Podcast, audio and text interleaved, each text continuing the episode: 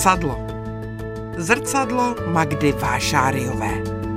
Keď sa pozriem do zrkadla každé ráno, tak vidím vlastne ženu už v takom staršom veku, ale ešte stále sa snažím nájsť v očiach, tých mojich pivných očiach, v tých e, žltozelených, to malé dievčatko, tú Adiku, lebo také bolo moje meno v rodine, v, ktoré bolo plné takých snov všelijakých a predstav.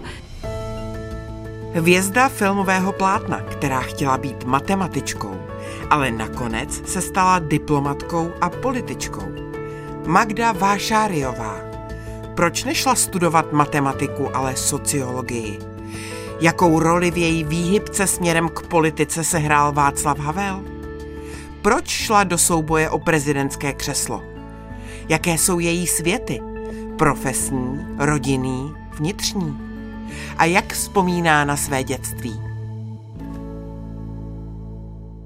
Ja som vyrastala viac menej sama, pretože moja sestra bola o 6 rokov staršia, ona už chodila do školy a ja som bola sama doma s mojou pestunkou, tetou Ankou, takže ja som sa musela veľa sama hrať.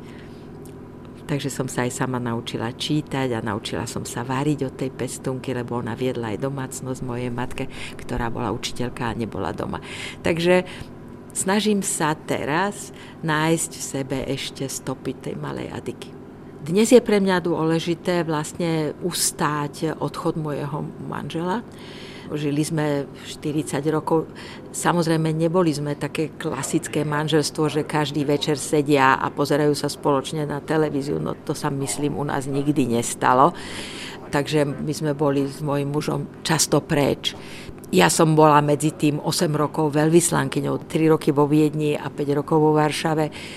On nebol so mnou, on zostal v Bratislave, pretože tam má svoje divadlo.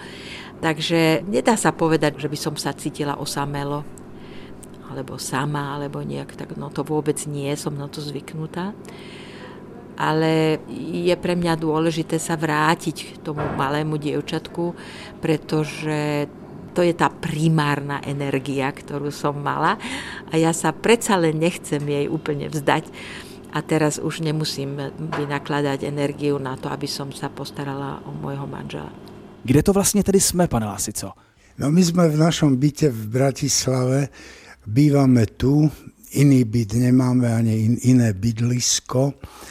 Sme bratislavčania a v tomto byte bývame už 22 rokov. 22 let v tomhle ano. bytě. Paní Magdo, a tak, jak teď sedíte, to jsou vaše místa. Takhle si mám představit, že večer přijdete z práce, sednete si, nalijete dobré vínko a díváte se tu na televizi a, s manželem. my večer jdeme do práce. Teda moja, moja Když máte volno. My, my přece nemáme normálne volno a my nemáme ani sedaciu súpravu, nemáme ani obývaciu stenu a nechodíme na dovolenky, takže my ani večer nesedíme tu. Ja som 6 rokov vlastne od jeho veľmi serióznej operácie srdca som vedela, že je to už skrátený čas. Takže keď to 6 rokov viete, tak už samotný ten odchod a hlavne to vedomie, že odišiel strašne šťastný a vlastne kráľovský, dá sa povedať, komu sa to podarí že behom sekundy vo svojom divadle za potlesku ľudí, keď boli šťastní, aj oni s ním. Takže to vás cez to prenesie, samozrejme. A ja nie som nejaká veľmi sentimentálna a ja som vlastne viedla tú domácnosť a viedla, organizovala som úplne všetko. Takže nie som ani bezmocná. Položila som si otázku, prečo niektorí ľudia veľmi ťažko znášajú vlastne odchod partnera. No pretože boli na ňom závislí. Ja som nebola závislá. Skôr teda som sa vždy bála, teraz posledných 6 rokov, že ja odídem skôr, lebo ja nemám tú genetickú výbavu, ktorú má môj muž moji rodičia, moji starí rodičia, moja stará mama 48 rokov mala, keď zomrela. Takže viete, a on mal proste svoju 92-ročnú matku geneticky a 95-ročného uja a tak ďalej. Čiže on bol silnejší, ale som sa bála, že čo sa stane, keď ja odídem, a on by zostal sám a neviem, ako by si moje cery s ním poradili, lebo ja som ho príšerne rozmaznala. Ja som zvyknutá žiť sama pre seba, pretože som takto prežila celú moju mladosť tu v Prahe, po hoteloch, ja som bola vždy pol roka z roka vlastne na filmovačkách, takže ja som zvyknutá sa sama od 15 rokov sama o seba sa starať a sama si na seba zarábať. Sama si všetko zorganizovať, jasne proste nastaviť, riadiť si svoje financie aj všetko. Takže pre mňa v tomto zmysle, znie to určite smiešne, ale možno niekto bude sa nad tým pohoršovať, ale mne ubodla vlastne jedna časť a to bola povinnosť sa spýtať, kedy budeš raňajkovať, ako sa cítiš, pichol si si inzulín.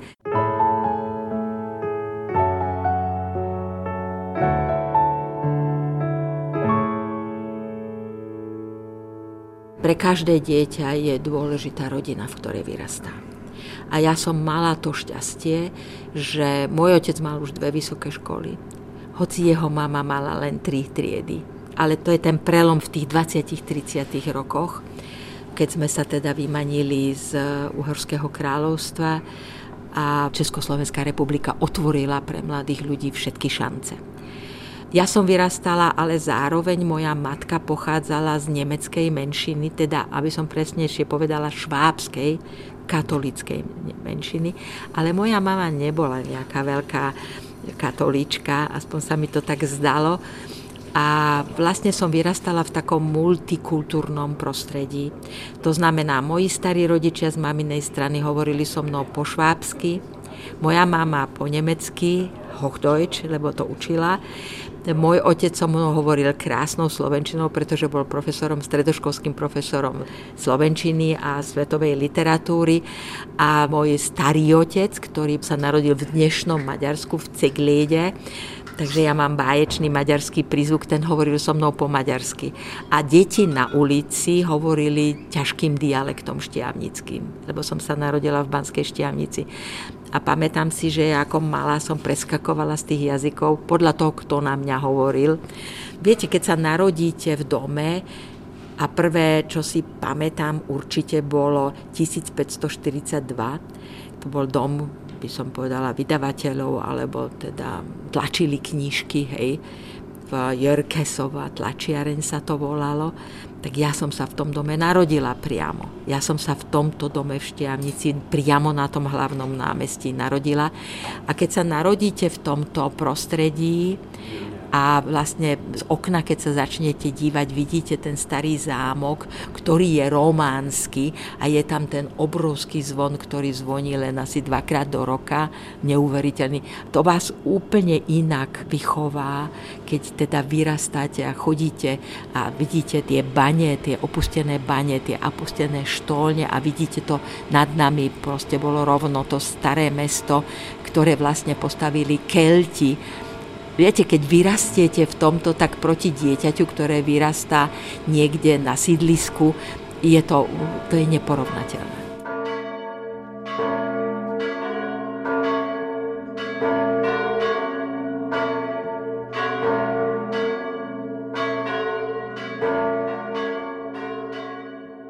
vôbec som si to neuvedomovala a dlho som si neuvedomovala, že napríklad nevedno prečo som neviem po kom, či som zdedila, alebo či sa to len tak stalo, že aj moja sestra a ja sme zdedili herecký talent.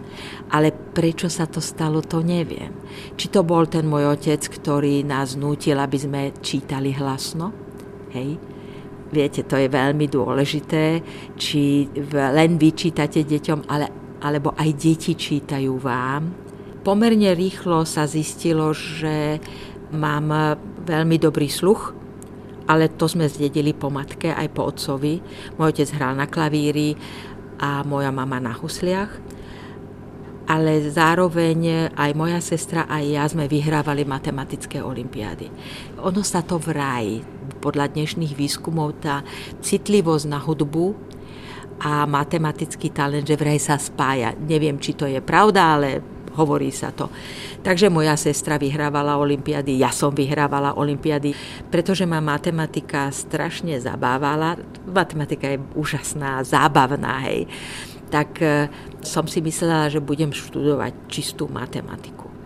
To, že ma vybrali do filmu, do toho detského filmu prvého, ktorý som hrala, no a tak mňa to prekvapilo, že môj veľmi konzervatívne mysliaci otec ma pustil vôbec, ale pustil ma. No a vlastne tým sa dostala moja fotografia do rúk pána Aleša Dospivu, čo bol pomocný režisér pána Vláčila. No a vybrali ma potom do tej marketky. Hej. Ale ja som ani po marketke, ja som nechcela byť herečkou.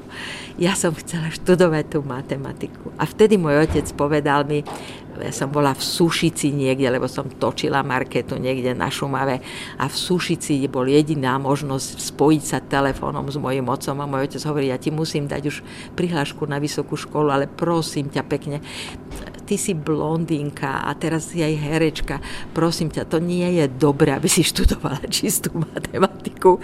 Tak čo keby si študovala sociológiu, teraz ju otvárajú, to bol 66. rok, takže pre mňa je odísť z herectva vlastne po tých 26 rokoch nebolo nič ťažkého. Bol to taký normálny, logický krok, ktorý som urobila.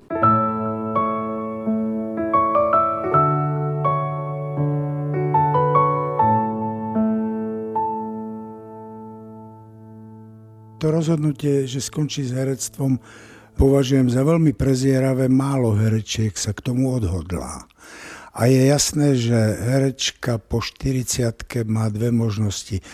Buď čakať, kým zostarne, aby mohla hrať staré dámy, alebo byť stále mladá, čo nekončí vždy veľmi radostne pre publikum.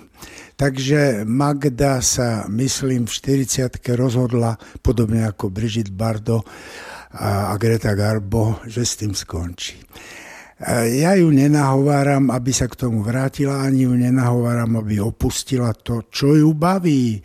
Ja som jej len radil a myslím si, že dobre a ona dokonca ma posluchla, aby obnovila svoje medzinárodné kontakty, že to bude užitočnejšie aj pre ňu, aj pre nás všetkých, ako keď zvádza často donkichotské boje v parlamente. Začiatkom januára 90, 1990 mi zavolal priamo Václav Havel, pretože môj muž Milan Lasica bol veľkým priateľom Václava Havla No a Václav Havel mi zavolal a spýtal sa ma, že či by som išla na dva roky do Viedne ako veľvyslankyňa, pretože tam potreboval niekoho, komu absolútne dôveroval.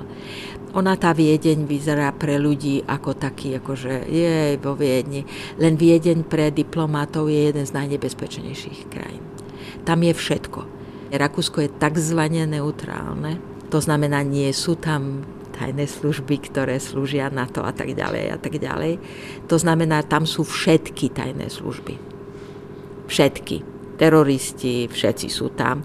A to nebol ľahký post, pretože to bolo tretie najväčšie veľvyslanectvo no čo, tak by som bola hrala ešte ďalšiu rolu a potom ešte tam a potom by som začala hrať v seriáloch alebo ja neviem čo.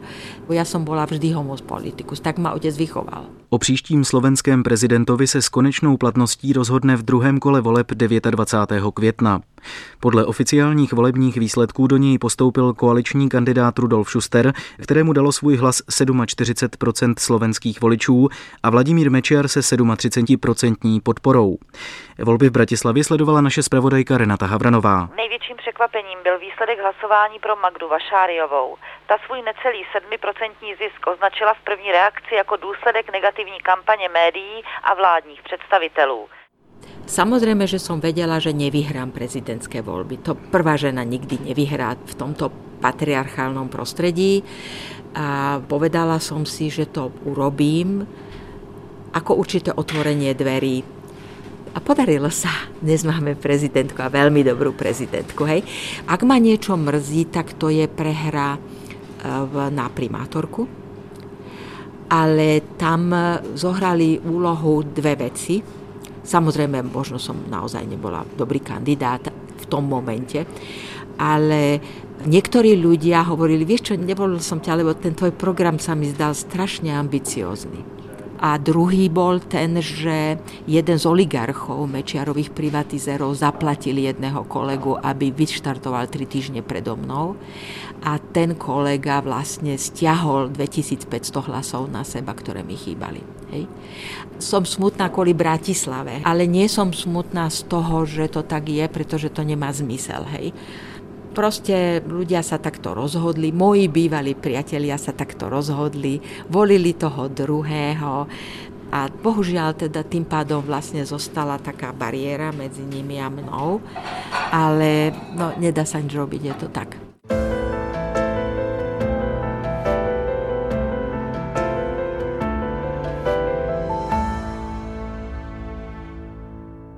Ja si myslím, že už od tej Adiky malej ja som sa naučila existovať v dvoch svetoch. Hej. Tým, že som vyrastala sama a mala som taký svoj svet a tak e, ja som ani v herectve nikdy nespájala tieto dva svety však Jirko Mencel bol so mňa úplne zdesený, pretože ja v momente, keď som skončila záber, tak som nekomunikovala tam s tým ostatnými ľuďmi veľmi málo. Ja som vždy mala knihu, pokiaľ možno filozofiu nejakú, alebo matematické príklady. A sadla som si do kúta a kým ma nezavolali, som vlastne bola v tom svojom svete. A on vždycky hovoril, jak je toto možné? A potom som prišla pred kameru, strich Zahrala som to a zase som odišla. Lebo ja ani nepijem kávu, alkohol už vôbec nie, nefajčím. Čiže neboli také nejaké, ani som nikdy nemala nejaké vzťahy tam, nejaké také intimnejšie vzťahy s tými ľuďmi a tak ďalej.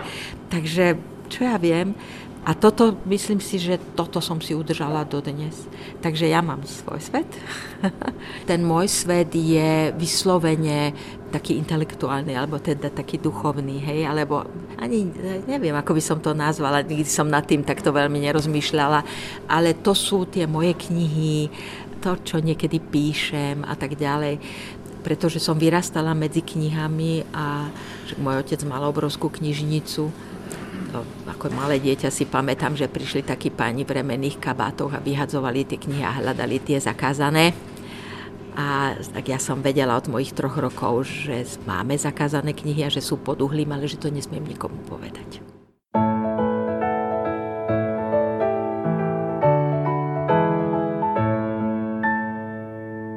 Dá sa povedať, že som si nenechala zobrať, hej, v čom som vyrástla znamenalo to aj to, že vlastne keď som prišla do toho hereckého sveta, tak som sa v ňom ťažko orientovala pretože som bola vychovaná veľmi prísne v takých určitých zásadách a viac menej som ich dodržala. Nemôžete vychovať svoje deti úplne inak, ako ste vychovaní vy. To nejde, skrátka. Takže ja som sa snažila to, čo som považovala za veľmi dôležité, preniesť aj deťom. Moje deti samozrejme neboli nadšené, hej. to je jasné.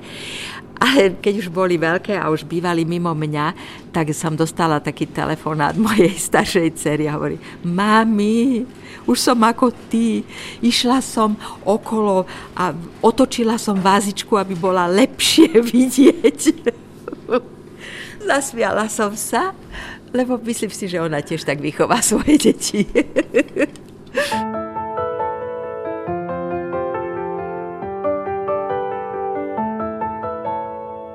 Ja som bola trochu v spojení s pánom Horáčkom. Stretla som sa s ním po prezidentských voľbách asi rok a pýtala som sa ho, čo robí.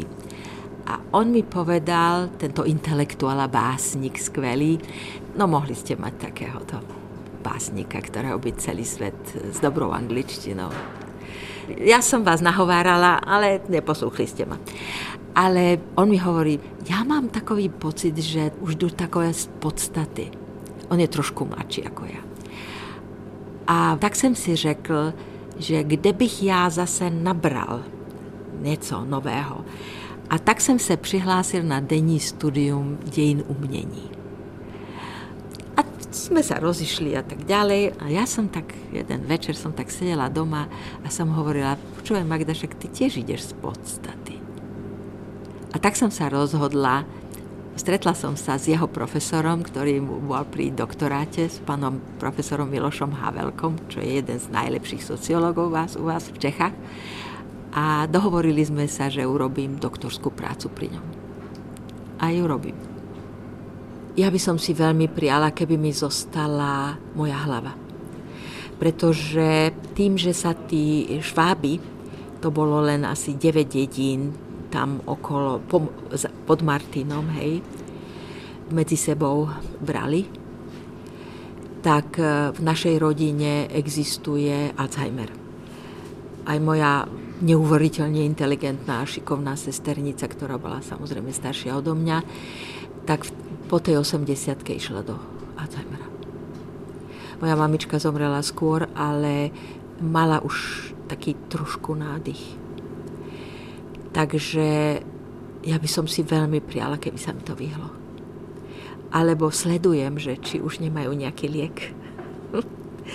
Strašne sa bojím, pretože to, že ja neviem, si musíte píchať inzulín, ako v posledných dva roky môj muž, alebo že musíte ísť na nejakú operáciu, alebo že sa vám robí šedý zákal, alebo ja neviem čo, rozumiete, alebo že máte hrčku v prsníku a tak vás musia operovať, ale, alebo niečo. To všetko sa dá prežiť. Ale nemôžete žiť ďalej, pokiaľ stratíte svoju osobnosť. A to je to, čo by som si veľmi prijala. Veľmi by som si to prijala.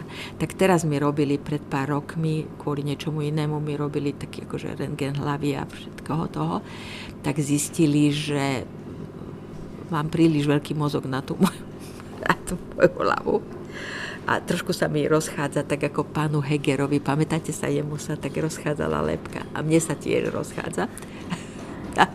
Takže ešte to celkom nie je vidieť, ale už to cítim. A tá pani doktorka povedala, že počúvajte, že vy tam nemáte žiaden mozgomiešný mok. Teda. A som rozhodnutá, že keby som e, strácala tú osobnosť, alebo mi to proste povedali lekári, že už to ide, lebo oni vidia, viete, že či sa vám zmenšuje mozog, lebo ten Alzheimer znamená, že sa vlastne mozog rozpúšťa. Určite by som to nenechala doviesť do takého štádia, že by som e, ležala v postielke. Videla som teda, lebo však som chodila aj kvôli charite, aj kvôli nejakým projektom do tých domovov.